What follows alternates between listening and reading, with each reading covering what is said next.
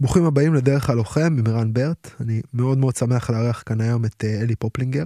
אלי הוא חגורה שחורה דן 2 בג'יוג'יטסו ברזילאי, וחגורה שחורה דן 3 בג'יוג'יטסו יפני. הוא ראש מועדון פרו-פייטר בגבעתיים, מועדון שייצר המון המון המון לוחמים בכל מיני, במגוון של אומניות לחימה מודרניות. אלי הוא המנכ"ל היוצא של התאחדות הג'יוג'יטסו הישראלית, ומכהן היום כג'נרל מנג'ר של חברת היי גיר, חברת הייטק שמתעסקת בציוד ספורט ועבודה בעצם אינטגרטיבית בין, נקרא לזה, הייטק ותנועה או ספורט. ואני מאוד שמח לדבר היום עם אלי בעצם על הממשק שבין עבודה תחרותית או אדמיניסטרטיבית ובין לחימה, על הדרך האישית שלו שבה הוא הפך מלוחם למאמן, לשופט, ואז לראש התאחדות של אולי ארגון הספורט שמביא היום את הכמות הגבוהה ביותר של מדליות ברמות התחרותיות הגבוהות ביותר בישראל. על הממשק הזה שבין שיפוט וחברות, שבין לאמן לוחמים ולשלוח אותם אולי להתחרות או להתאמן אצל מאמנים אחרים, על הדרך האישית שלו בתוך הדבר הזה, ואיך הדרך הזאת היא אולי משתנה או מתערבבת נוכח הנסיבות ונוכח הדרך שלו בחיים. ובטח השיחה תלך לכל מיני כיוונים. אז אהלן אלי, אני שמח מאוד שאתה פה. גם אני. זה כיף.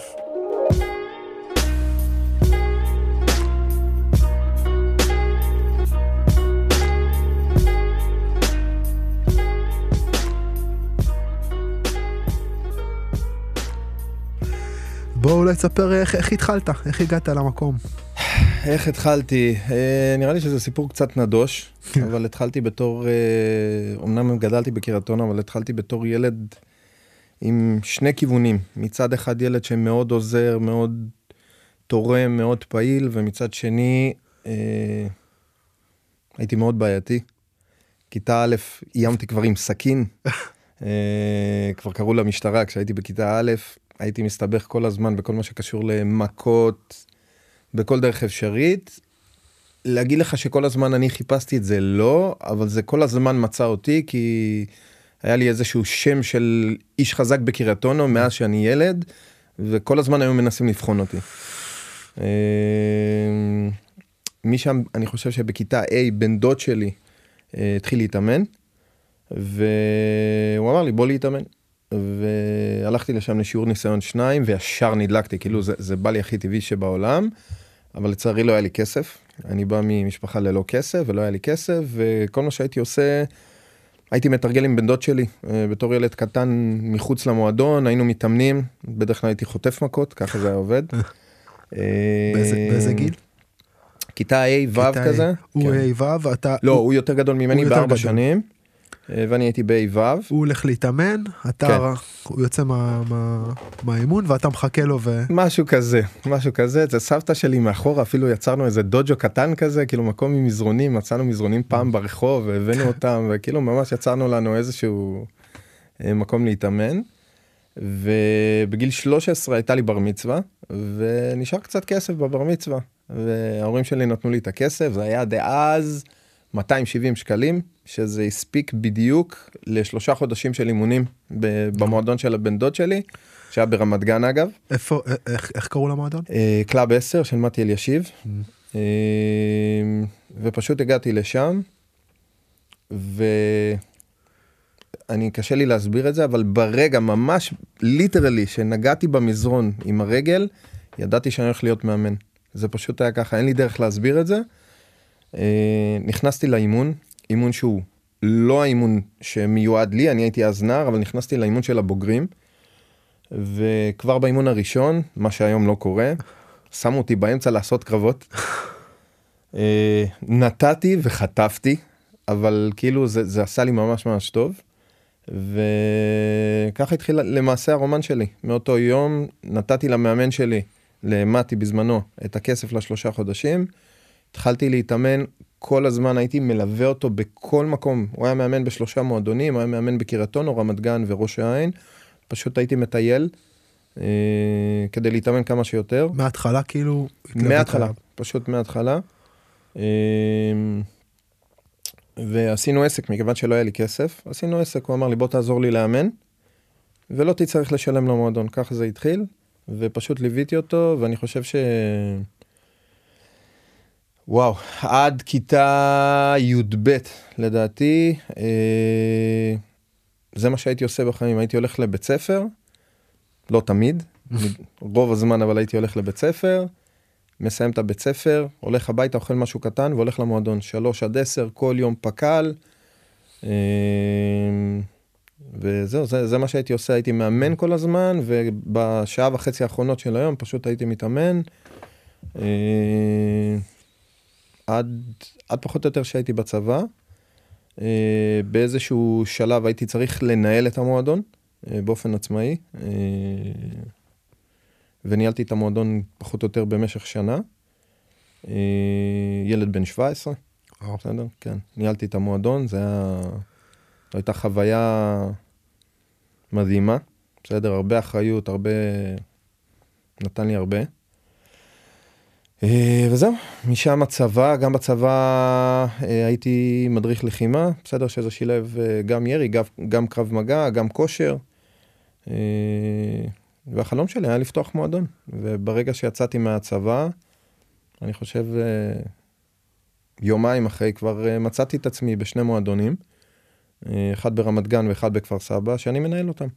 של מתי? או שכאילו... מתי נתן לי למעשה לאמן שם, אבל כאילו זה היה שלי.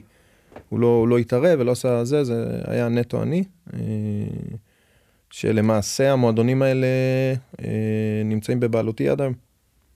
משנת 2000, סוף שנת 2000, המועדונים האלה עדיין נמצאים ברשותי. וואו, מטורף. זה מזכיר לי, כאילו אתה מספר את הסיפור, יש את הוידאוים האלה של ילדים באפריקה, אתה יודע שעושים, נכנסים להטלות על כל מיני, על כל מיני כזה, אתה יודע, פלנליות כאלה, וזה ממש מרגיש כאילו לפעמים החיים, הנסיבות, מעצבות אותנו, נכון? חד משמעית, אני חושב שביום שהגעתי למועדון, עשיתי תפנית מהותית בחיים שלי, הפכתי מדמות בעייתית לדמות מאוד מאופקת. אני חושב שחוויתי את את כל הגימיקים שכולם מדברים עליהם, כל הפרסומות שכולם, משמעת עצמית וביטחון עצמי כל הדברים שכל מאמן דואג בכל פרסומת לשים, אני חוויתי את זה על הבשר שלי. פשוט, כאילו, ליטרלי על הבשר. הפכתי מבן אדם אחד לבן אדם אחר לגמרי. זה ממש קרה, כאילו, אצלי זה היה ממש קיצוני. כאילו, זה הפך אותי, כאילו, ממש, מהאימון הראשון. זה מדהים גם, כי יש גם איזה נספח של הניהול, שכאילו, אתה יודע, גם, אוקיי, סבבה, הילד מגיע והוא אש, ואתה מלמד אותו להיות מאופק, אבל אז בעצם גם המקום הזה של פתאום נכנסת לנהל, שזה גם איזה משהו כזה, כאילו, תן את המרחב, תן לילד את הספייס לגדול, והוא יגדל, אם יש לו מספיק מוטיבציה. אני יכול להגיד לך שאחד הדברים המדהימים שמתי עשה, זה באמת לתת לי במה. הוא נתן לי המון במה, זאת אומרת, שוב, פעם זה היה קצת שונה. פעם התעודת מדריך הייתה תעודת מדריך, אבל זה היה קצת בתחום אפור, יכולת כן לאמן, לא לאמן, הוא כן נמצא, לא נמצא, זה לא כמו היום, זה היה הרבה יותר פתוח, מנהגים קצת שונים, הוא נתן לי המון במה. ומצאתי את עצמי מנהל קבוצות למעשה לבד, כשאני מנהל אותם, עוד פעם, אני חושב שזה פיתח לי בגרות מדהימה, כאילו... כן, קפיץ אותך. ממש. מה שאנחנו רוצים שכאילו הבית ספר יעשה לילדים שלנו, אנחנו שוכחים שיש איזה אלמנט של מנטורינג, שיש פה בחינוך, כאילו. נכון. ואז מקום כזה שאתה נכנס לאיזשהו, אתה הופך להיות שוליה של מישהו, במובן האמיתי, אתה מתלווה אליו, וזה הופך להיות החיים שלך, פתאום זה הופך להיות המקום שבו אתה מעצב את עצמך. חד משמעית. זה ממש... זה יופי.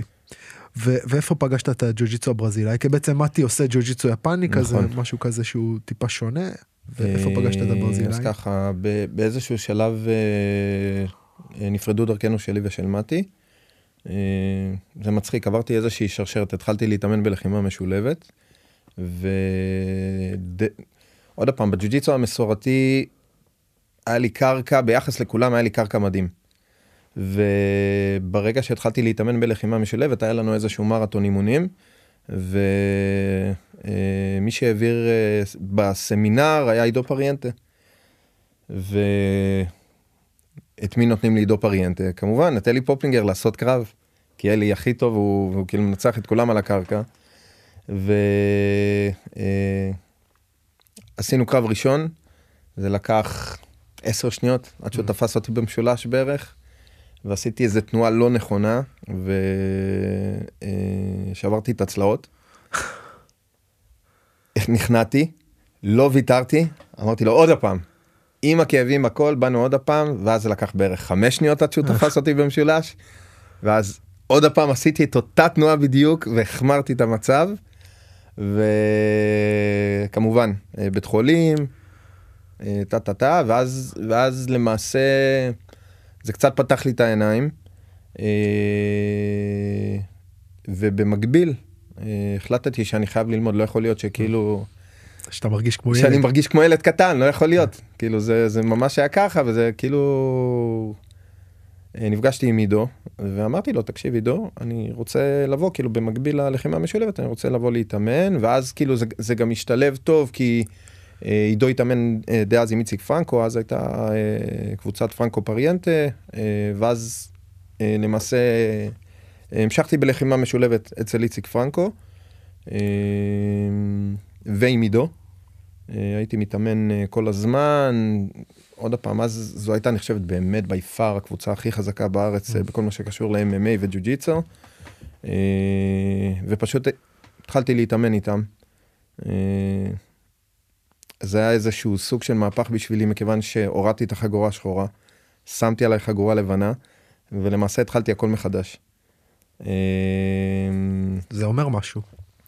נכון? כאילו גם היום כשאנחנו פוגשים תלמידים שמגיעים ממקומות אחרים, עם איזשהו גוף של ידע, להוריד את החגורה השחורה, או להוריד את הפסון של הבן אדם המתקדם, ולשים חגורה לבנה, זה... יש פה איזו אמירה. אז אני אגיד לך משהו. אני כמאמן, אם מישהו בא אלה, אני אף פעם לא מבקש ממנו להוריד את החגורה.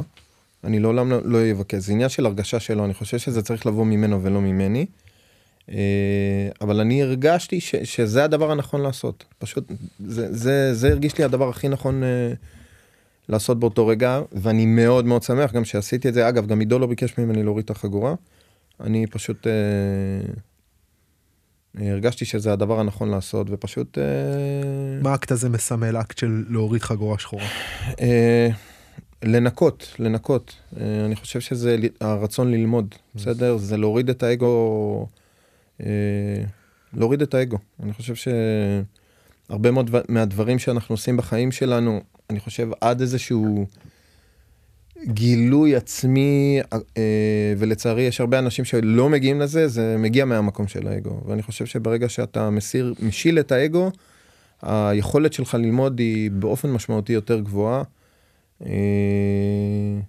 ושוב, זה לא מנע ממני, החגורה עצמה לא מנעה ממני להתבלט בשום דרך וצורה. התאמנתי עם החבר'ה ביפר הכי חזקים שהיו דאז, עזרתי להם להתאמן לתחרויות, כל מה שהיה אפשר לעשות עשיתי, ופשוט בהדרגה. לקח לי 10 שנים, ובסוף הגעתי לאן שהייתי צריך להגיע. התחלת להתאמן שמה בג'יוג'יטסו, ואז בעצם עשית את הדרך, ובתוך המסע הזה קיבלת את החגורה השחורה. בתוך המסע, כן. אוקיי, ומתי בעצם אתה עושה את המעבר בוא נגיד, מתאמן, מאמן, והולך למקום הזה היותר ניהולי, אדמיניסטרטיבי? אז מתחיל עוד הפעם, במקום שאומרים המחשבה מייצרת מציאות, זה ממש ממש ככה. הייתה תקופה שהייתי קצת בדאון, הרגשתי שאני לא ממצה את הפוטנציאל שלי, לא עניין של מאמן, היו לי כמה עסקים בדרך והיו לי עוד כמה דברים, אבל הרגשתי שבאיזשהו שלב אני מרגיש תקוע. והייתי במצב, לא יודע אם מצב נפשי לא טוב, פשוט ירוד במצב רוח, ולא כל כך הבנתי, כאילו מה קורה איתי, אחת הקרבות שעשיתי, זה בגלל שהלכתי לאמן, וכל הזמן התעסקתי באימון, זה לא ללכת ללמוד. ומכיוון שלא הלכתי ללמוד, אז לצערנו היום, אם אין לך איזושהי תעודה, או אין לך איזה משהו, קשה מאוד להתקדם. הרגשתי שאני תקוע במקום, ולא ידעתי מה לעשות, ויש לי שני מנטורים. אחד זה איציק פרנקו, בסדר, שהיום אני אולי טיפה מתראי איתו פחות, אבל הוא עדיין המנטור שלי, כל פעם שאני רואה אותו, זה שיחה מאוד עמוקה, ובן אדם ואישיות מדהימה, שאין לי דרך לתאר כמה הוא תורם לי, ועוד בחור בשם ג'ק, שפגשתי אותו גם דרך האומנויות לחימה, והוא גם אחד המנטורים שלי, הוא גר בקפריסין, הוא אמר לי, תשמע אלי, בוא לקפריסין, בוא תעשה סוף שבוע, תנקה את הראש, הלכתי לשם, לבד, התיישבתי לבד, זה מקום מדהים, הריזורט הזה הוא פשוט מגיעים, התיישבתי לבד, ופשוט ניקיתי את הראש, ובאיזשהו שלב נכנסנו לאיזו שיחה מאוד עמוקה, ודיברתי איתו ואמרתי לו, הסברתי לו בדיוק איך אני מרגיש, ודיברנו על מחשבה שמייצרת מציאות, ואני לא אשכח, ממש בסוף, לפני שטסתי בחזרה, הוא נתן לי ספר, את הסוד, את הספר הסוד, והוא אמר לי, תשמע, אתה חייב, בוא תתחיל בזה, תקרא את הסוד. התחלתי לקרוא את הספר, לקח לי, אני יודע, אולי יומיים לקרוא את הספר, כי זה פשוט ביאבא בי, וזה פשוט עשה בי משהו פנימי, זה פשוט נתן לי אנרגיות חדשות לחלוטין, וכאילו פתאום ראיתי עתיד ורוד, והרגשתי שמשהו הולך לקרות, הרגשתי את זה, וזה בדיוק מה שקרה. מי שמכיר אותי יודע, כל מה שקשור לתחרויות בארץ, אני חושב מהיום שהתחלתי, יש לי נגיד עייה בתחרויות, אם זה תחרויות ג'יוג'יטסו, הראשונות שהיו בארץ, אם זה MMA, בסדר, כל מה שהיה אז, Dogfight ו-IWC, גם שם הייתי, כל התחרות הגדולות שלאחר מכן היו, הייתי שם, ובדרך כלל אני ניהלתי את המסגרת התחרותית, וכתוצאה מכך הציעו לי לבוא ולמנכ"ל את האיגוד, דבר שקפצתי פשוט בשתי ידיים לעשות את זה, כי חשבתי שזה יעשה שני דברים, אחד, זה הפשן שלי, ואני חושב שאני יכול לתרום גם ברמה הניהולית, ושתיים, ידעתי שזה גם ייתן לי איזושהי קפיצת מדרגה, ידעתי שזה לא לתמיד, וזה, אם אין לך תעודה, אז לפחות שיהיה לך איזושהי גושפנקה, שעשית איזשהו תפקיד מהותי, וזהו, ולקחתי את זה בשתי ידיים, ממש ככה. בוא אולי, תן איזה סקירה של בעצם מה קורה בישראל, באספקט התחרותי בכלל, ואולי גם מה ההבדל, נגיד, בין תחרויות, כי זה משהו שהרבה חבר'ה, לא, אתה יודע, הרבה חבר'ה שמקשיבים, מכל מיני רובדים, או מכל מיני מקומות של אומנות לחימה, לא כל כך מבינים מה ההבדל בין ערב של קרבות MMA, לבין תחרות ג'יוג'יטסו, לבין משהו שהוא כן תחת איזשהו איגוד, או כן תחת איזושהי תמיכה של המדינה, או לא תחת... בקיצור, מה קורה בתחום הזה ב-20 שנה, שאני חושב ב-15-20 שנה האחרונות, יש איזושהי התפתחות מטורפת בתחום התחרותי הלחימתי בישראל. אז ככה, אז בואו נתחיל באופן כללי, במשהו שאני חושב, אני חושב שהאיגוד שנקרא IBJJF, שלמעשה היום הוא אחד האיגודים המובילים בג'יוג'יטסו, ברמת מועדונים, שאתה מייצג מועדונים. אתה מדבר עכשיו על ג'יוג'יטסו. על ג'יוג'יטסו. אנחנו מדברים, אוקיי, אז בואו, אני עושה שנייה, אני עוזר לחבר'ה להקשיב. יש ג'יוג'יטסו כללי, ג'יוג'יטסו זו אומנות לחימה, כאילו יפנית, המקור שלה ביפן, ומשם מגיעים חבר'ה לברזיל, כאילו מגיעים יפנים לברזיל לפני משהו כמו 100 שנה, ומשרישים שם את הג'יוג'יטסו, והג'יוג'יטסו הזה עובר איזושהי טרנספורמציה ברזילאית, בוא נקרא לזה, מוסיפים לזה את התבלין הברזילאי, וזה הופך להיות ג'יוג'יטסו ברזילאי, שההתעסקות שלו היא בעיקר בקרקע. למול הג'יוג'יטסו היפני המסורתי, יש חלק מאוד נכבד של הגנה עצמית, שלפעמים פחות נוגעים בזה במכונים, ויש חלק שהוא יותר תחרותי, ספורטיבי. שאם אני מתאר את זה כאילו לחבר'ה שמקשיבים שהם לא מגיעים מתוך הג'יוג'יטסו, זה איך אני שולט ומכניע יריב על הקרקע, נכון? עד כאן? כן, כן, בהחלט. אוקיי. והדבר הזה בעצם, מה קורה בתחום הזה בשנים האחרונות? אז יפה, אז מה שקרה, לפעמים צריך לדעת לעשות את הצעדים הנכונים ולמתק בצורה נכונה. אני חושב שמה שמבדיל את הג'יוג'יצו הברזילאי, מכל האמנויות לחימה שאני חוויתי וראיתי, זה הקהילה. יש קהילה מאוד מאוד חזקה, שהיא סביב התחום הזה. אם פעם הגעתי ממקום שהוא יותר מסורתי, מאוד מאוד מאוד בלט התחרותיות בין מועדונים. בתחום המסורתי, שאתה מתכוון כאילו ג'יוג'יטסו יפני או איגרוף תאילנדי. ג'יוג'יטסו יפני ואיגרוף תאילנדי וקראטה, היה המון אגו. המון אגו בין מועדונים והמון תחרותיות, בג'יוג'יטסו הברזילאי קרו שני דברים. אחד, קהילה שהיא מאוד מאוד פתוחה. יש משפט ששמעתי דווקא בחול שהייתי, שמישהו אמר לי, בכל מקום שאתה נמצא בחול, אם יש לך בעיה, אל תחפש את המשטרה, תחפש מועדון ג'יוג'יטסו ברזילאי, כי שם בטוח יעזרו לך.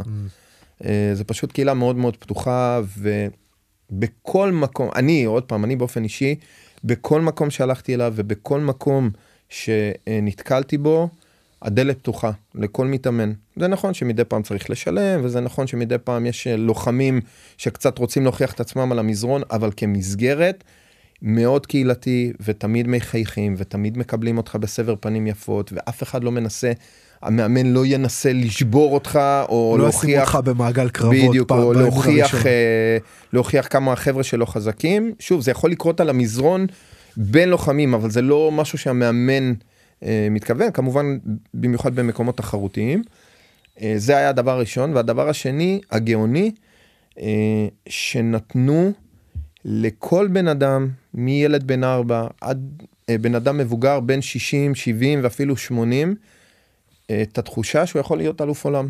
בכל מסגרת, בכל שלב, בין אם התחלת שנה, שנתיים, לא משנה באיזה חגורה, אתה עדיין יכול להיות אלוף עולם. מה זאת אומרת, תן איזה הסבר על זה.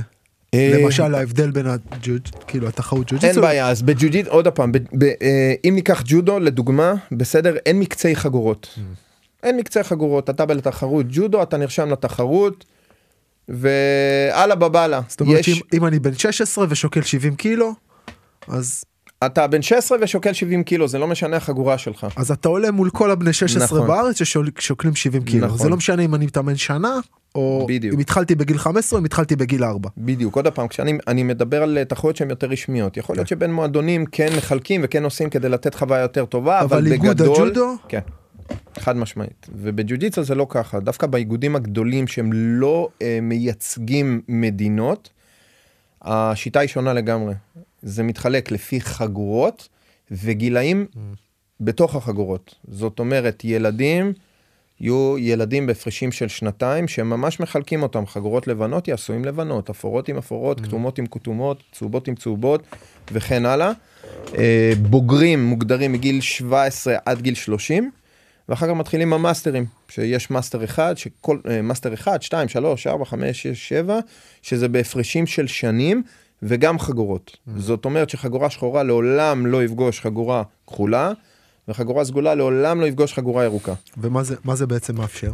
זה מאפשר לאנשים, עוד הפעם, זה מוכר אשליה מצד אחד, זה מוכר סוג של אשליה, כי אנשים רוצים להרגיש מנצחים. כי אז מגיע לך הילד שהתאמן שנה, ואומר לך, אני אלוף אירופה, נכון? משהו כזה. בדיוק, אז מבחינתו, וזה נכון לראות עוד הפעם בכל הגילאים, מבחינתו הוא הגיע להישג הכי הכי הכי טוב שהוא עשה בחיים שלו, וזה כאילו... מדרבן אותו פשוט להמשיך קדימה.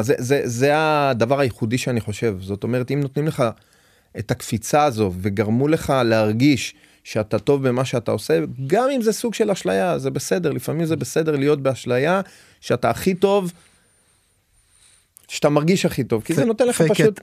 fake it until you make it. בדיוק, בדיוק. וזה פשוט נותן לך דרייב ולהמשיך קדימה, וזה פשוט מדהים. ואם אנחנו מסתכלים היום על תחרויות של ג'יוג'יטסו ברזילאי, באליפות עולם האחרונה שהייתה בלס וגאס, היו 32 מזרונים, מעל 10,000 מתחרים. וואו. וזה כשהיה באותו אולם עוד תחרות של ג'יוג'יטסו, עם 12 מזרונים, ועוד תחרות של ג'יוג'יטסו עם 8 מזרונים. באותו אולם, זה קונגרס... כולם אותה תחרות? לא. לס וגאס אופן, תחרות של נגה, ו-IBJJF, World Championship, וכולם ביחד עושים תחרויות, וזה גם לא אותם אנשים שמתחרים, ובתחרות המרכזית של ה-32 היו מעל 10,000 מתחרים. אני חושב שזה אומר משהו... זה מאוד מנגיש בעצם את האספקט התחרותי.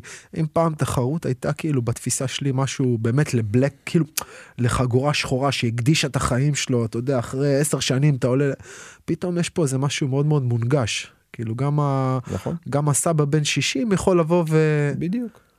זה ממש ממש ככה, ו... תראה, האמת שעלתה, היה איזשהו דיון, יש את הקהילת ג'יוג'יטסו ברזילאי, יש איזשהו פורום שעלה שם איזשהו דיון, שמישהו העלה, האם החבר'ה שלנו יכולים לעמוד עם החבר'ה הכי טובים היום בעולם, וכאילו שאנשים, אתה יודע, עושים, כאילו אנחנו הכי טובים, ואנחנו ככה שבפועל הם לא התחרו אף פעם מול הכי הכי הכי טובים, והיה דיון מאוד... מאוד סוער שם. יש פה שני עניינים. אחד, אני חושב ש... א', צריך לפרגן לכל מי שכן עושה תוצאה, גם בלבל שלו, בסדר, במיוחד שאנחנו מדברים על חבר'ה בוגרים, עזוב את המאסטרים בצד, חבר'ה בוגרים שמתקדים לאט לאט, ולאט לאט מעלים, עולים בלבלים, אני חושב ש...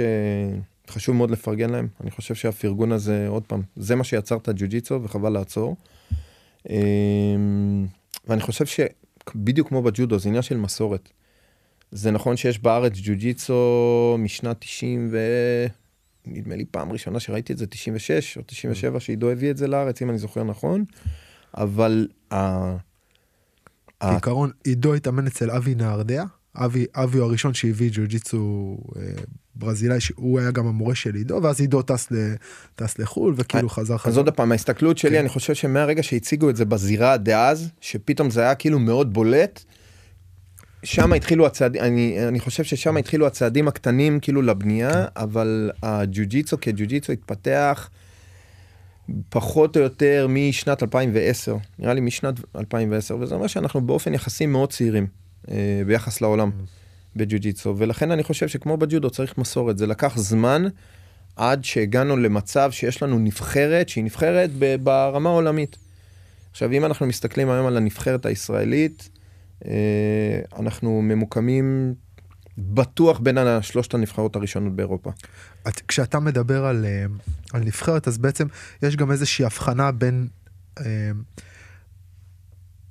תחרויות של ג'יוג'יטסו ברזילאי פרסה, שזה אומר IBJJF, זה כאילו איזושהי התאחדות עולמית, לבין התאחדות הג'יוג'יטסו הישראלית, שהיא בעצם משהו שהוא טיפה שונה. נכון. אז פה זה נכנס, יש למעשה, תחת התאחדות הג'יוג'יטסו, היא מנהלת היום 2 איגודים. למעשה, היא מתנהלת מול 2 איגודים.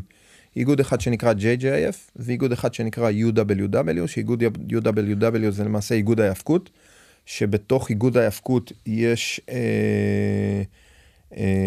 הם הכניסו לשם מה שנקרא גרפלינג, בסדר? שגרפלינג זה למעשה סוג של ג'יוג'יטסו, חוקה טיפה שונה, בסדר? היא טיפה שונה בחוקה שלה, אבל זה ג'יוג'יטסו לכל דבר. ויש את ה-JJF, שה-JJF, למעשה זה ג'יוג'יטסו לכל דבר. זאת אומרת, הוא נצמד לחוקה של הג'יוג'יטסו המקובלת,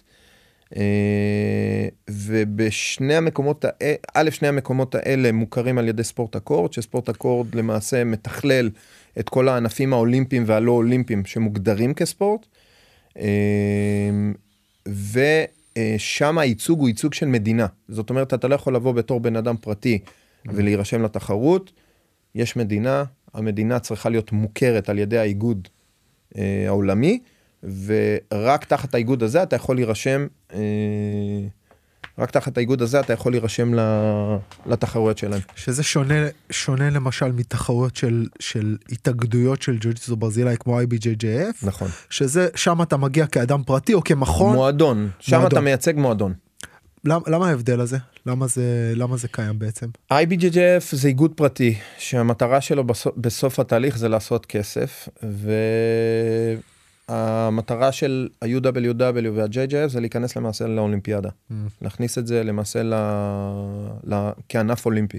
והיום אם אני מסתכל על ג'יוג'יטסו הברזילאי, בעצם זה אחד הענפי ספורט, אפילו לא אגיד ענפי לחימה, ענפי ספורט שיש בהם כאילו איזושהי התפתחות מטורפת בשנים האחרונות. תראה, אני חושב שזה, שוב, זה לא רק אני חושב, זה משהו שהוא די ידוע, שזה אחד הענפים הכי מתפתחים היום בעולם. בארץ אנחנו עדיין עושים איזשהו בייבי סטפס, זה עדיין לא שם, אבל אם תגיע למקום כמו ארצות הברית, כמו ברזיל, כמו אירופה, זה ממש בכל מקום, ג'יוג'יטסו ברזילאי, זה אפילו מחליף כל מיני ענפי לחימה מסורתיים, שלאט לאט דוחים, בסדר? הם דוחים, כמות המתאמנים בה קצת יותר קטנה, להגיד לך שזה טוב או לא טוב, אני חושב שהספורט ג'יוג'יטסו יותר תואם להתפתחות היום של הילדים. זאת אומרת, הצורה שהילדים מתפתחים, מכיוון שהוא יותר פתוח בסגנון שלו, הוא מאוד, הוא לא מקובע, זאת אומרת, אין תנועות מקובעות, ויש המון מקום למחשבה, ולהתפתחות עצמית, ואתה יכול לראות אפילו חגורות כחולות שמפתחות טכניקות, היום יש חגורות כחולות ברמה של שחורות, שממש מפתחות משחק שונה ממה שהיה, אני חושב שזה יותר מתאים לחינוך העכשווי, לאיך שילדים היום מתחנכים. כלומר, מה שאתה אומר זה שנגיד למול אומנויות לחימה מסורתיות, כמו קראטה, אפילו ג'ודו, שאתה מגיע ויש לך איזשהו סיליבוס כאילו מוגדר, אתה צריך לדעת A, B, C, D, אז בג'יוג'יטסו יש איזה משהו שהוא קצת יותר מטריקסי כזה, כאילו אתה יכול, אתה בעצם נכנס לאיזשהו מרחב שאתה, המרחב מאפשר לך לפתח את השפה שלך. בדיוק, זה ממש ככה, תראה, בכל דבר ועוד הפעם, יש לצערי, יש מועדונים שחוטאים ולא מתחילים בבסיס, בסדר, הם פשוט ישר רואים את כל הדברים המשוגעים, וחושבים שזו הדרך לפתח לוחם, אני באופן אישי פחות דוגל בזה, אני מאמין בבסיס והתפתחות. אז באמת, עוד הפעם, ההסתכלות שלי, צריך לתת את הבסיס, וחשוב שהוא יהיה כמה שיותר רחב, וכל אחד צריך לקחת את זה למקום שלו. אני חושב שצריך ללמד יותר עקרונות, מאשר טכניקות.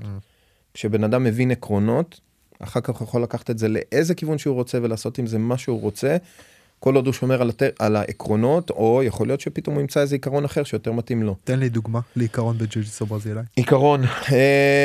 עיקרון שאני תמיד אומר, זה כשאתה מלמטה, אתה תמיד רוצה גריפים, וכשאתה מלמעלה, אתה תמיד רוצה לנתק גריפים. זה עיקרון מאוד מאוד בסיסי. תפיסות, כאילו. בעצם שאתה מלמטה, אתה רוצה לתפוס, ומלמעלה אתה רוצה שלא יתפסו אותך. נכון. זה משהו שתמיד, תמיד, תמיד, תמיד, אני חושב שאין שיעור שעובר שאני לא מדבר על זה עם החניכים שלי. מגניב, אחלה עיקרון. אוקיי, אז אתה מוצא בעצם את הדרך שלך, דרך ההגדרה העצמית באיזושהי רמה, והרצון שלך למצות את הפוטנציאל שלך, ולעבור ממקום של להיות לוחם, או בתוך המרחב האימוני, לתוך המקום של להיות מורה, או מאמן, ואז בעצם להיות ראש של התאחדות, שבעצם המטרה של ההתאחדות היא להביא כמה שיותר מדליות, נכון?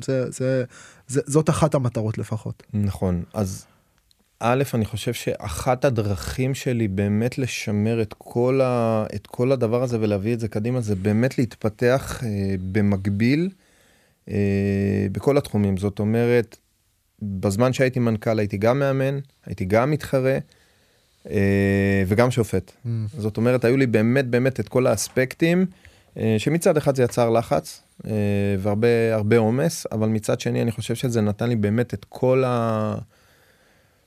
לחוות את כל המישורים, את כל המישורים שיש בענף, וזה, שוב, אני חושב שזה, א', אני חושב שזה תרם לענף, וגם לי באופן אישי, זאת אומרת, זה תרם לי לאישיות, זה תרם לי כמאמן, זה תרם לי כשופט, ובסוף הבאתי את הכל לתוך המנכלות. זאת אומרת, הכל באמת התחבר ביחד. איך זה עובד? איך אתה מגדיר לעצמך מטרות? איך אני מגדיר לעצמי את המטרות, אני חושב שהיום אני עושה את זה בצורה קצת יותר ברורה, זאת אומרת, זה הרבה יותר מוחשי לי כרגע, אבל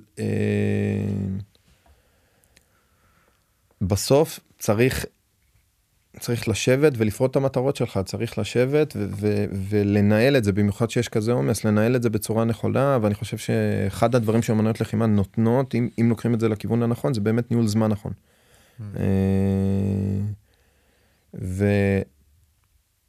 זה פשוט לקבל החלטה, בסדר, אני חושב שקודם כל זה לרצות, לקבל את ההחלטה, ולעשות את מה שצריך כדי להגיע לשם, בדרך הכי טובה שאפשר. וזה מה שעשיתי לאורך כל הדרך, זאת אומרת, אם לקחתי לעצמי להיות מנכ"ל, אז לקחתי לעצמי לעשות את זה בדרך הכי טובה שיש. והיום אני מכהן כיושב ראש של האיגוד האירופאי כשופט, אז אני עושה את המקסימום כדי למקסם את זה. בסדר, ולתת מהידע שלי כמה שיותר, ולפתח תוכניות והכל. וכלוחם, כל התלמידים שלי יגידו לך, בסדר, זה לא במהלך האימון, זאת אומרת, אני מוצא את הזמנים שלי שאני יכול להתאמן, כי אני לא רוצה להוריד מהתלמידים, אבל הם יגידו לך שבשבילי, ועוד הפעם, אני מאסטר, בסדר, אז שוב, אני לא משלה את עצמי שאני יכול לנצח היום חבר'ה שהם חגורות שחורות בגיל 18, ואולי אפילו סגולות. מאסטר, אתה מתכוון בגיל, כאילו בגיל, אני מאסטר בגיל ובקטגוריה, ובאמת אני לא משלה את עצמי, אבל אני יכול להגיד לך שהתהליך שעשיתי לפני תחרויות, שהן תחרויות מטרה, הן לא פחותות מאף אחד מהלוחמים הכי בכירים היום בארץ. אם זה להתאמן פעמיים ביום, וחדר כושר, ותזונה, וחיתוכי משקל, וכל מה שצריך כדי להגיע הכי טוב שאפשר גם לשם. כלומר, חיית את הדרך גם של המתחרה, ואז זה גורם לך להיות על המזרון, מה שנקרא. אתה לא מנותק מהדבר הזה. לא, ממש לא. והדבר האחרון, עוד הפעם, כמאמן, אני חושב, עוד הפעם, במיוחד בג'יוג'יטסו, במיוחד שזה לא פורמט קבוע, אתה כל הזמן חייב להתאמן, כל הזמן חייב להתחכך עם מאמנים אחרים, מתחרים אחרים, לשאול שאלות כל הזמן, לא לנוח. כי ברגע שתנח, עוד הפעם, ואתה מאבד את האדג', אז באופן אוטומטי התלמידים שלך יאבדו את האדג'. וזה משהו שהיה חשוב לי, ואני חושב שגם דרך התחרותיות, דרך זה שהתחרתי, זה תרם לי לתת להם. כי חוויתי, עוד הפעם, חוויתי הרבה דברים, הלכתי להתאמן במועדונים אחרים ועשיתי המון דברים שנתנו לי. יש משהו שאני באופן אישי פחות אוהב לעשות, ואם אני עושה כזה דבר אז אני תמיד עורך להגיד לתלמידים שלי, אבל אני לא אוהב לאמן טכניקות שאני בעצמי לא ניסיתי.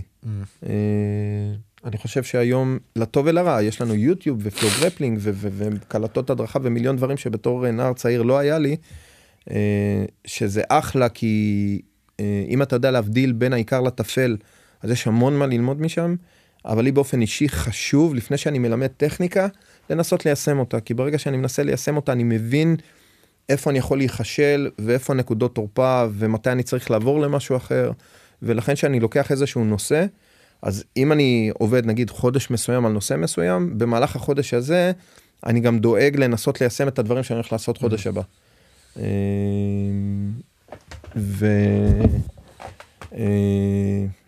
שוב, זה משהו שמאוד תורם לי בתור מאמן. שומר אותך רלוונטי בעצם. כן, בדיוק. אקטואלי. ואני חושב שמה שאמרת עכשיו, אולי זה גם משהו שמבדיל בין, אולי מאמני ג'יוג'יטסו, למאמנים של שיטות אחרות. כלומר, הרבה פעמים אני רואה שיש בשיטות, למשל, ג'ודו. ישבו פה הרבה אנשי ג'ודו, ואני שואל אותם, כאילו, מאמני ג'ודו, ואני שואל, אוקיי, ואתה מתאמן היום? ורובם אומרים לי, אתה יודע, אני כאילו פחות על המזרון היום. ומאמני ג'יוג'יטסו, אני כאילו, בחוויה שלי לפחות, אתה יכול להיות גם בין 50 או 60, ועדיין להיות על המזרון. יש איזה משהו בג'יוג'יטסו שמאפשר את זה לטעמך, יותר מאשר אומניות אחרות? תראה, אני חושב שהג'יוג'יטסו, שוב, א' הוא פחות אגרסיבי ברמת הזה, אם אתה לוקח את זה, אם אתה יודע איך לנהל את הקרב בצורה נכונה, ואתה יודע לבחור את היריבים שלך בצורה נכונה במהלך האימון, אז אתה יכול להתגלגל גם במשך שעה, ולא תיפצע, ולא יקרה שום דבר. אבל אתה צריך באמת להבין, אתה בעצמך, וגם המאמן צריך להבין, מה הציוותים הנכונים, בסדר? זה לא שאין פציעות בג'יוג'יטסו, יש פציעות בג'יוג'יטסו, אבל הוא פחות אגרסיבי, הוא פחות, זה עצם זה שהוא מתחיל מהקרקע, ואין איזושהי טראומה, ואנשים, עוד פעם, קצת שמים את האגו בצד, ויודעים שהם צריכים להיכנע, מתי שהם צריכים להיכנע, זה שומר על זה ספורטיבי ונחמד. ושוב, זה משהו שקשה להגיד בג'ודו, מי רוצה ליפול כל היום על הראש?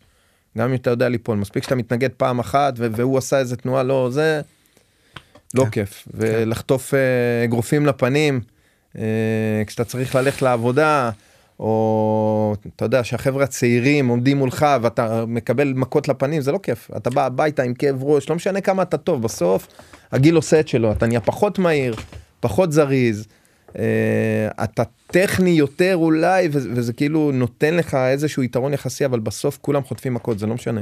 אמרת את זה יפה מקודם, יש משהו בג'יוג'יטסו שהוא כאילו גורם לך להרגיש כאילו אתה אלוף עולם, אבל אתה יודע, זה אשליה, אבל זה אשליה טובה מספיק. ויש איזה משהו במרחב של הג'יוג'יטסו שמאפשר לך בבת אחת לצלול לתוך המרחב הלחימתי, מישהו שוכב עליך, הוא מנסה להחזיק אותך, אתה לא רוצה להיות שם, אתה רוצה להיות מעליו, רוצה להיות עליך. זה בבת אחת נותן לך את התחושה הזאת של קרב לחיים ולמוות, אבל בצורה שמאוד מאפשרת לך לשלוט על העצימות של הלהבות. אז אתה בתוך האוקיינוס, אבל אתה יכול לשלוט בגלים, כאילו זה לא שאתה טובע בלי שליטה. וזה מטאפורה מספיק טובה בשביל בבת אחת לאפשר לך לפגוש את עצמך על שלל המורכבויות של זה, כאילו אולי. כן, ופה עוד הפעם, אני חושב זה גם משהו שאני אומר לתלמידים שלי, אני חושב שכל אחד צריך לעשות בחיים לפחות תחרות אחת. אני חושב שבתחרות אתה... וזה לא משנה, באמת, זה לא משנה אם אתה מנצח או מפסיד. אני לא חושב שיש חשיבות, אבל התחרות, עוד הפעמים אני מסתכל על התחרות, בתחרות אתה פוגש את המציאות. יש בחיים את מעגל, זה משהו שלמדתי מאיציק פרנקו. אז יש את מעגל הדאגות, ששם אתה, זה מה שיש לך בראש, ומה שאתה מספר לעצמך, מצייר לעצמך, ומדמיין שקורה, ויש את המציאות. שבמציאות, זה המציאות. אתה לא יכול לייפות ואתה לא יכול כלום. ואני חושב שבתחרות, אתה פוגש את המציאות. אתה בא, אם אתה מפחד, אתה מפחד, ואם אתה סגור, אתה סגור, ואם אתה פתוח, אתה פתוח, ואתה יכול לחוש את הכל בזמן אמת, וכשאתה נמצא מול היריב, שם אתה יודע איך באמת אתה מתנהל, ושם זה חושף למעשה את התכונות האמיתיות שלך. בסדר? לטוב ולרע, כי לפעמים זה יכול לנפץ אשליות. אם אתה מעלה מישהו שהוא לא מוכן מנטלית לדבר הזה, והוא פוגש משהו שהוא לא מוכן לפגוש, יש לך שאלה מול הדבר הזה? אני חושב שכן. עוד פעם, אני חושב שתפקיד של מאמן זה באמת להבין האם התלמיד שלו מוכן מנטלית או לא מוכן מנטלית. לא תמיד אפשר לזהות את זה. נתקלתי גם במצבים... נתקלתי במצבים שהיו לי חניכים שחשבתי שהם מוכנים מנטלית, והיה להם מאוד מאוד קשה להתמודד, וחלק עזבו, בסדר? חלק נשארו והפסיקו להתחרות, בסדר? כי הייתה להם איזושהי סוג של טראומה, אבל זה משהו שככל שאתה, ובדרך כלל חוטאים בזה מאמנים שהם יותר חדשים, וככל שאתה יותר מנוסה, אז אתה לומד להבין את הדברים האלה, ולעשות את ההכנה המנטלית הנכונה, כי בסוף התהליך, ממה אנשים חוששים? מה יחשבו עליי? זאת תמיד השאלה, זה לא מה הם יעשו בקרב, אם הם ינצחו, הם יפסידו. זה מה ההורים יחשבו עליי, ומה החבר'ה במועדון יחשבו עליי, ומה החברים שלי יגידו עליי, ומה המאמן שלי יגידו עליי, ובדרך כלל זה מגיע ממקום של פחד לאכזב. וברגע ש... מצליחים לנטרל את זה, אני חושב שבן אדם ייפתח, פשוט זה יפתח אותו. לשנינו יש ילדים, לך יש את הבן שלך שאני יודע שאתה מאמן אותו, ולי יש את הבת שלי שאני מאמן אותה, ואני יכול לקחת את הבת שלי בתור, אני יכול לתת פה איזה סיפור מדהים. הבת שלי היא חננה, בסדר, היא מתאמנת, אומנם מגיל שנתיים וחצי, אבל באמת היא... נפש עדינה. היא נפש עדינה, היא מדהימה, היא עוזרת לי לאמן, ולראות אותה מאמנת, זה כאילו אחד הדברים הכי מדהימים שיש, אבל כלוחמת היא לא הלוחמת הכי כישרונית, יש לה כישרון תנועתי, אבל היא רכה מאוד באופי שלה. למול הילדים האלה שמגיעים למזרון, ואת רואה שיש בו את הפייטרים, כאילו, כמו שאתה היית, בוא נגיד. משהו כזה, כן. זה לא אותו דבר. לא, ממש לא. את הבת שלי אני לא מכריח ללכת לתחרויות, הבת שלי מתאמנת, יש משפט שאני אומר לה, ותמיד אני אומר לתלמידים שלי ולהורים, יש דברים בחיים שאנחנו אוהבים לעשות, ויש דברים בחיים שאנחנו צריכים לעשות, שיכול להיות שגם נאהב אותם. ואני חושב שאומנויות לחימה, מהמקום שאני גדלתי, אומנות לחימה זה משהו בדיוק כמו ללמוד בבית ספר, ולפעמים יותר, זה משהו שצריך לעשות, בן אדם צריך לעשות, הוא לא חייב להיות תחרותי, אבל אני חושב שהפעמיים בשבוע האלה, ואני רואה את זה על כל התלמידים שלי שהתמידו, ולא פרשו באיזשהו שלב, אני פשוט רואה מה זה עושה להם בחיים, ומה זה עשה להם בחיים, וגם מצחיק, תלמידים שפרשו, ואחר כך אמרו לי וסיפרו לי כמה זה תרם להם, בכל מיני סיטואציות, לא של הגנה עצמית, אלא סיטואציות קשות בחיים, כמה זה תרם להם. ולכן הבת שלי מתאמנת, זה חלק מהעניין. יש לי קבוצה תחרותית של ילדים, שעוד הפעם מי שרוצה יכול להגיע, אני לא מכריח אף אחד, והיא החליטה שהיא רוצה, ויש לנו תמיד דיון בבית, שאם אנחנו מחליטים לעשות משהו, אז אנחנו, אם התחייבנו, אנחנו צריכים להשלים אותו. ויש מישהי שאיתה בקבוצה, שמפלצת, פשוט מפלצת, והיא פשוט הייתה קוראת אותה בכל אימון, בכל מקום, בכל זה, וזה פשוט, היא הייתה יוצאת מתוסכלת מהאימונים, בוכה, והיה לה קשה, ראיתי כמה קשה לה, ואז הגיע למעשה היום של התחרות. עכשיו, זה תחרות שאני מארגן, ויש את הברקטים, ואני רואה מול מי עולה בברקט, ואני רואה שהיא עולה מול החניכה שלי, ועוד מישהי שהיא סופר חזקה, שהיא כבר ניצחה אותה בעבר בתחרות אחרת. קיצור, את הקולט שהיא הולכת להיות לתחרות. שהיא הולכת להיות לתחרות. זוועה. כן, זוועה, ואשתי גם יודעת את זה, ואשתי מאוד מעורבת, ואשתי אומרת לי, תראה, אולי לא ניקח אותה, אולי לא זה. אמרתי לה, תראי, זה משהו שהיא רוצה לעשות, וכל מה שאנחנו צריכים לעשות, זה להיות שם בשבילה, לא משנה מה, ולהסביר לה. להסביר לה שאותנו היא לא מאכזבת והיא לא תאכזב אף אחד. ופשוט ניהלנו הרבה שיחות. גם אני, אשתי קואוצ'רית, והיא יום לפני התחרות עשתה לה איזה סוג של קואוצ'ינג עם איזה ריטואל,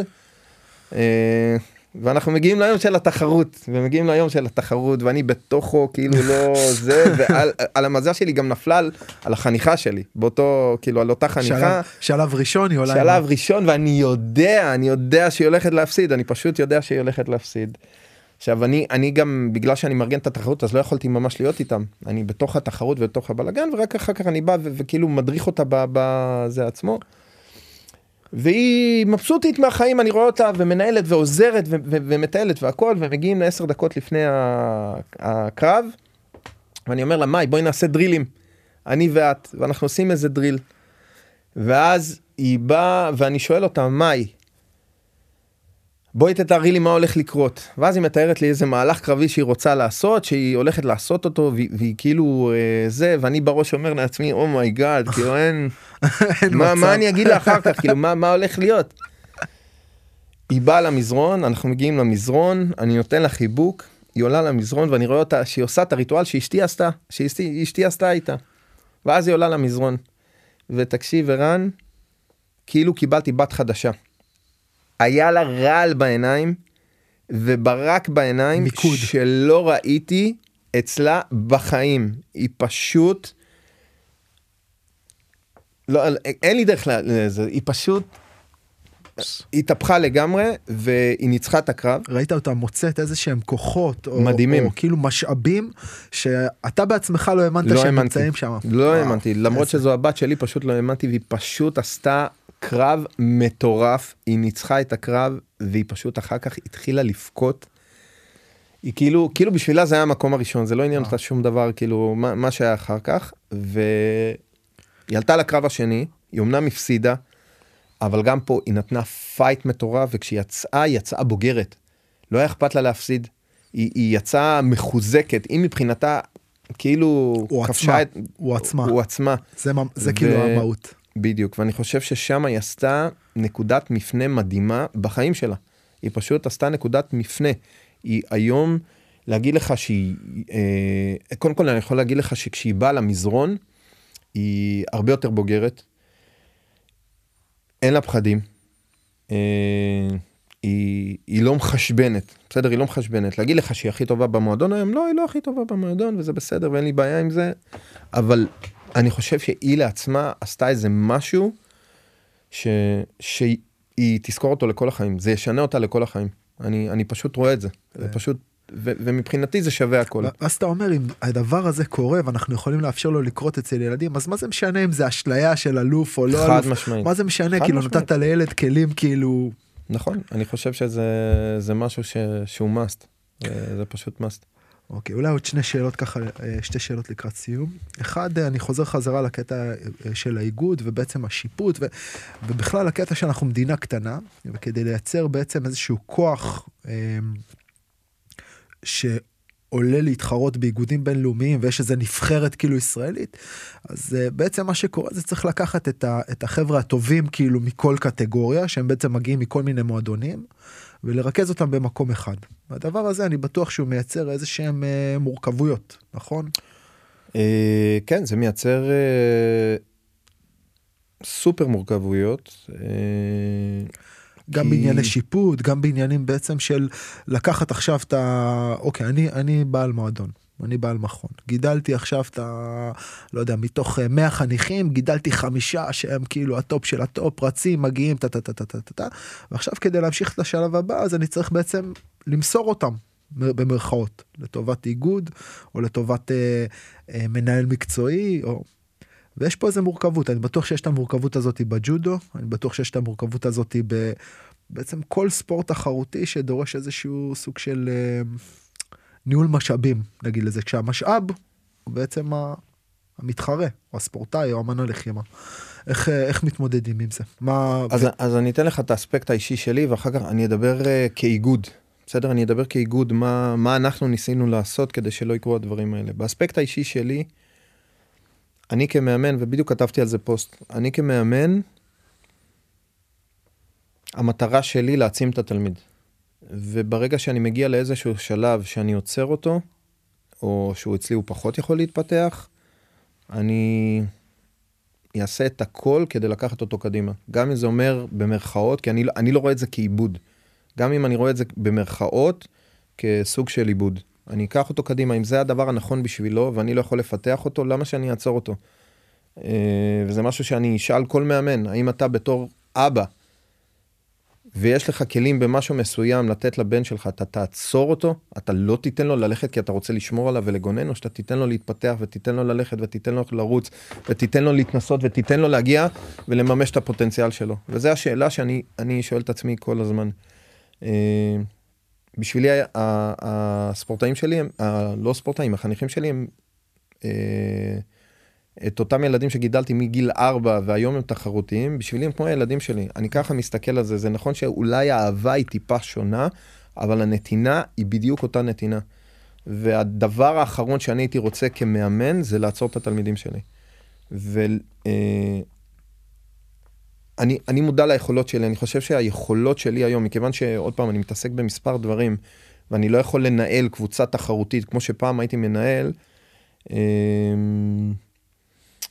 אני יודע שהתרומה שלי לחניכים שלי, זה התרומה המנטלית, והביטחון שאני משרה להם אצלי במועדון, והמשפחתיות שיש במועדון. אבל אני יודע שברמה התחרותית, אם הם רוצים להתפתח, הם צריכים לעשות ספארינגים, הם צריכים להילחם עם החבר'ה הכי חזקים, והכי טובים, ולכן, כשזה מגיע מתוך שיתוף פעולה, עם המאמן נבחרת, ולא ממקום של מכריחים אותי, אומרים לי, ואני מחויב לעשות את זה, כי הוא צריך ללכת, והוא צריך לטוס, כי אם לא, הוא לא יטוס, זה נראה אחרת לגמרי. החניכים לא עוזבים כל כך מהר. ואם החניך שלך עוזב אותך, תעשה בדק בית. תעשה בדק בית. איפה אתה... לא נתת לו את מה שהוא צריך. אם התלמיד שלך, אתה תיתן לו ותשחרר אותו, ותיתן לו ללכת, ותיתן לו להתפתח, הוא יחזור הביתה. אני לא, עוד פעם, אני חושב התלמידים שלי נמצאים איפה שהם נמצאים, הרבה בזכות מה שאני הענקתי להם. אם יבוא מאמן אחר וילטש את מה שאני עשיתי, עדיין, את הבסיס אני נתתי. והקרדיט, עוד הפעם, מה אני צריך שאנשים אחרים ישמעו על מה שאני עשיתי, או אני לעצמי, אני יודע מה אני עשיתי. אני יודע איך אני מרגיש. כשאני רואה תלמיד שלי, ויש לי כמה דוגמאות כאלה, שהם לא תלמידים שלי היום, ואני רואה אותם מצליחים, בשבילי, זה הדבר הכי טוב בעולם. ואם תלמיד שלי במועדון מכניע אותי, מבחינתי זה ההישג הכי גדול בתור מאמן, יש לי תלמידים שעוד פעם הם תחרותיים, שהיום אני נלחם מולם, ווואלה, שוברים לי את העצמות, וזה מה שצריך להיות. אם זה לא היה ככה, אז נכשלתי בתור מאמן. ולכן אני חושב שכמאמן אסור לך לעצור את התלמידים שלך, אתה צריך לתת להם ולהתפתח, וכשיש דבר כמו נבחרת, שמאגד את אותם האנשים הכי טובים, והתלמיד שלך הוא הכי טוב, א' זה יתרום לנבחרת, וזה אומר שזה תרומה כללית, אבל זה הדבר הכי נכון לתלמיד שלי, ולכן התלמידים שלי היום מתאמנים בנבחרת, ואני עושה את זה באמת באמת בלב שלם, כי אני חושב שזה המסגרת שלהם, וזה גם הוכיח את עצמם, אני חושב שהתלמידים שלי בחצי שנה האחרונה, עוד פעם, מי שזה, כאילו באמת הנבחרת היותר צעירה התמסדה רק עכשיו, בחצי שנה האחרונה עשו קפיצה מטורפת. פשוט קפיצה מטורפת מאיפה שהם היו, כי יש להם מי להתאמן. זה מאוד פשוט, מאוד ברור, ואני חושב שגם, עוד פעם, אני חושב, עוד פעם, אני מנסה להיות כמה שיותר זה, אבל היום יש את אמיר בוערון, שהוא המאמן של הנבחרת, והמנהל המקצועי של הנבחרות הצעירות יותר, בסדר, הוא לא המאמן נבחרת, אבל הוא המנהל המקצועי שם, והוא מנחה את הצוות. אני חושב שהוא עושה עבודה מדהימה, ואני חושב שהוא מאמן מצוין, ובמקומות, ועוד הפעם, אני חושב שהיתרון היחסי שלו, שבמקומות שהוא לוקה בהם, הוא יודע להשלים עם אותם מאמנים, שהוא יודע להביא את אותם אנשים, שיתנו את מה שהחבר'ה צריכים. וזה, אני חושב, אחד היתרונות המאוד מאוד בולטים שלו, כמאמן נבחרת.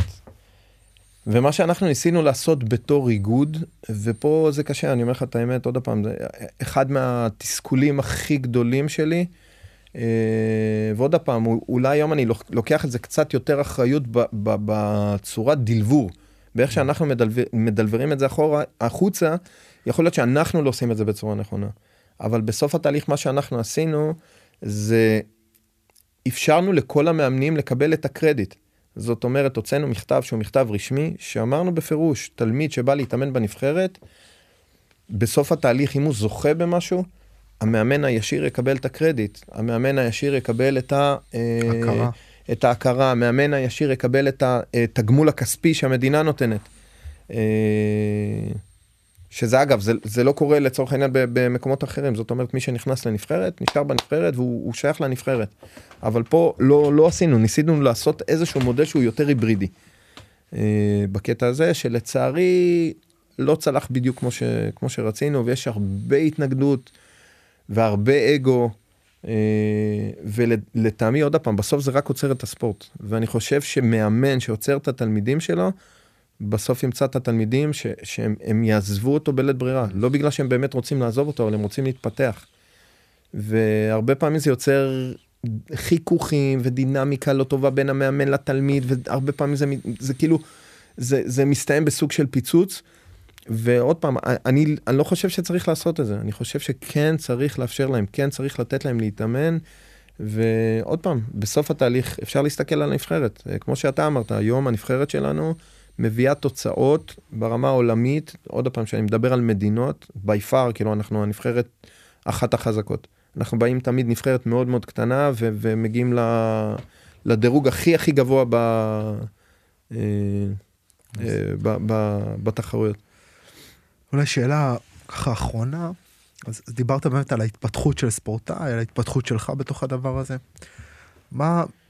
מה ההתפתחות של אמן לחימה בתוך המקום, בתוך התחום הזה של ג'יוג'יטסו ברזילאי? כלומר, כשאתה אומר, אוקיי, עכשיו אתה שולח נער שלך בין 18 ללכת לנבחרת, הוא מבלה שם 3, 4, 5, 8 שנים, מה ההתפתחות שלו? מה השלב הבא מבחינתך? לתלמיד? לתלמיד, לך, לאמן לחימה. עוד הפעם, אנחנו מדברים, סיים נבחרת, מה הוא עושה? סיים נבחרת, הגיע, זכה, מקום ראשון, אלוף עולם, אדולט שחורות. 3-4 שנים בטופ העולמי, הכי טוב, מה השלב הבא? אני חושב שהוא צריך לקחת את הכלים וליישם אותם בחיים האישיים שלו. עכשיו, יש אנשים שעוד הפעם לוקחים את זה באופן ישיר והופכים להיות מאמנים, או נשארים בתחום הזה, ויש אנשים אחרים שלוקחים את אותם כלים ומסבים את זה למקומות אחרים. ואני חושב שהיום אני נמצא בדיוק, אני בדיוק הדוגמה. בסדר, לא הייתי אמנם בנבחרת, אבל כן הייתי תחרותי. אני חושב שלקחתי את זה בדיוק למקום הזה. זאת אומרת, לקחתי את הכלים שקיבלתי בלחימה, והיום אני מיישם אותם בחיים הפרטיים שלי. וגם כשאני מדבר עם התלמידים שלי, אצלי במועדון, עוד הפעם, הדבר ראשון שאני מדבר עם ההורים, זה קודם כל ערכים. ערכים יותר חשובים לי ממדליות. מדליות זה אחלה והכל טוב ויפה, אבל מבחינתי הישג הוא הישג הרבה יותר גבוה לקחת ילד עם אסברגר ולהביא אותו מילדות לבגרות. ועם תחושה של להצליח, ואוניברסיטה, ולהתקבל לעבודה שהיא עבודה רגילה, זה דברים שמבחינתי הם הרבה יותר מהותיים, וזה לקחת באמת את הכלים. ודיברנו על הבת שלי, אז תמיד אני משליך לבת שלי. תמיד אני אומר לה, כל פעם שיש לה איזה משהו, איזשהו משהו בחיים הפרטיים שהיא צריכה להתמודד איתו, אני אומר לה, תראי, תמיד אני אומר לך, באימונים א', ב', ג', ד', בואי ננסה להבין ביחד איך אנחנו לוקחים את זה החוצה. וככה צריך להיות עם מישהו שמיצה את הפן התחרותי. קודם כל, לטעמי, חייבים להמשיך להתאמן. בסדר? זה חייב להיות לנפש. אני חושב שזה משהו שהוא חשוב, אבל בסוף לקחת את זה לפן האישי. קשה לי להאמין שבן אדם שעשה תהליך והפך להיות אלוף עולם, לא יכול להיות אלוף עולם בכל דבר אחר שהוא יבחר. או לקחת את המקום את האיכויות, את המיומנויות, את הסקילס המנטליים שקיבלת בתוך התהליך הזה, ולהשליך אותם לתוך החיים שלך. חד משמעית. זה אני חושב שאומנויות לחימה בסוף זה לא משנה אם זה מסורתי, לא מסורתי. אומנות לחימה זה סוג של דרך חיים. זה משהו שצריך ללמוד. אלוף בחיים. בדיוק. חד משמעית. כשאתה מסתכל היום על הקהילה של הג'יוג'יטסו ברזילאי, והמתחרים, וכאילו החבר'ה שבעצם היו בטוב, וכאילו הם נמצאים במקום הזה, אתה רואה אותם אלופים בחיים? אתה רואה אותם לוקחים את הסקילס הזה? תראה, חלק מהם עדיין נמצאים בתהליך. זה שאלה קנה, אני שואל אותך שאלה... לא, שאלה קנה, אז אני אומר לך, חלק מהם עדיין נמצאים בתהליך, וקצת יהיה קשה להבין מה הם יעשו עם זה בהמשך, אבל אני בהחלט יכול להגיד לך שיש חבר'ה שהגיעו ממקום מאוד מאוד מאוד מאוד קשה, בסדר, כמובן אני לא אדבר על שמות, חבר'ה ממקום מאוד מאוד קשה, שאם הם לא היו במקום שהם נמצאים, כלא, בית קברות, או אחד משני הדברים האלה, וזה פשוט ייצב אותם מחדש, ואני רואה להם עתיד ורוד לחלוטין, ממש ורוד, אין לי ספק שהם יקחו את מה שהם קיבלו מהג'יוג'יטסו, ויקחו את זה למקומות הכי טובים שאפשר, כאילו... אלי, תודה רבה. בבקשה. זרם לנו. תענוק, זרם לנו לגמרי. זרם לנו. אוס, תודה רבה. אוס, בכיף, ממש בכיף.